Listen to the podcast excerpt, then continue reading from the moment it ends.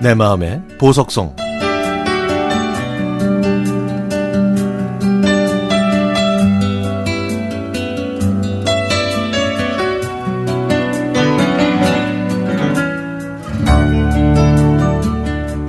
평범한 주부인 제가 사는 동네에 칠순이 넘으신 할머님이 홀로 살고 계십니다. 듣기로는 자제들이 있는데 할머님이 이곳으로 이사 오신 지 5년 동안 저는 할머님을 찾아오는 자녀분들은 한 번도 본 적이 없습니다.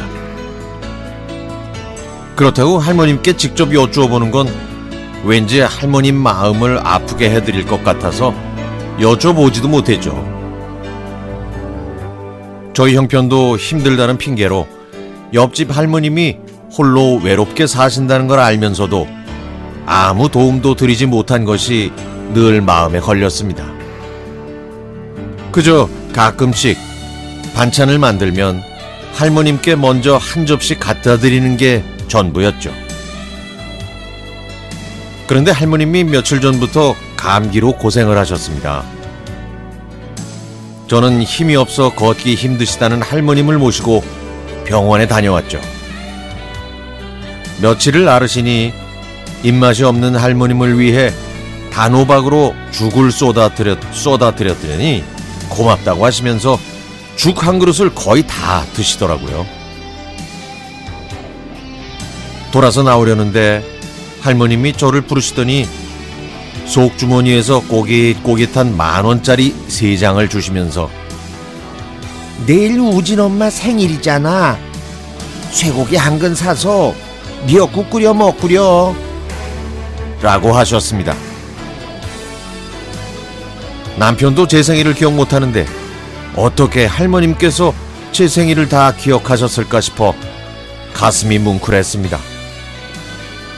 극구마다 하는 저에게 돈을 쥐어주시면서 10년 전에 교통사고로 세상을 떠난 아들 생일과 제 생일이 같아서 살아있는 동안에는 제 생일을 절대 잊지 않을 거라고 하시며 눈시울을 붉히셨죠.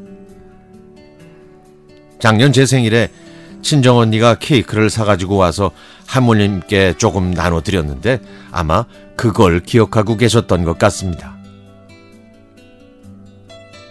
생활이 넉넉하지 않으신 할머님께 돈을 받는다는 게 영 내키질 않아서 할머님의 마음만 고맙게 받겠다고 했지만 어찌나 간곡히 받길 원하시던지 그런 할머님께 지나치게 사양하는 것도 예의가 아닌 것 같아 결국 그 돈을 받고 말았네요.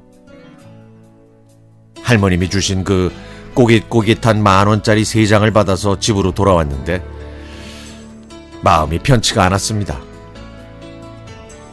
이 돈을 아끼려고 할머님이 애쓰셨을 걸 생각하니 그 돈을 그냥 써버릴 수가 없더라고요.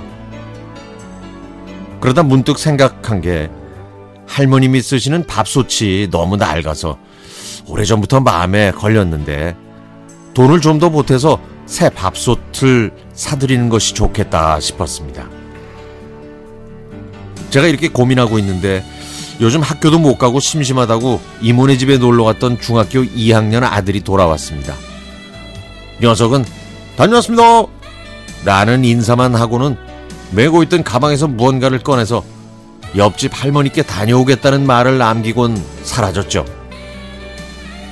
잠시 후에 싱글벙글 웃으면서 돌아온 아들한테 들고 간 게 뭐였냐고 물어봤더니 이모가 사준 닭강정이 하도 부드러워서 입맛 없으신 옆집 할머니께 드리고 왔다고 하더군요. 그러면서 할머니가 맛있다고 하셔서 기분이 좋다고 말했습니다. 저는 코끝이 찡해져서 아무 말도 못하고 그저 멍하니 듣고만 있었죠. 우리 아들이 제일 좋아하는 음식이 닭강정이거든요. 아들의 깊은 마음이 대견스러워 하마터면 눈물을 보일 뻔했습니다. 비록 가진 게 많진 않지만 이런 게 바로 살아가는 행복이구나 싶었습니다.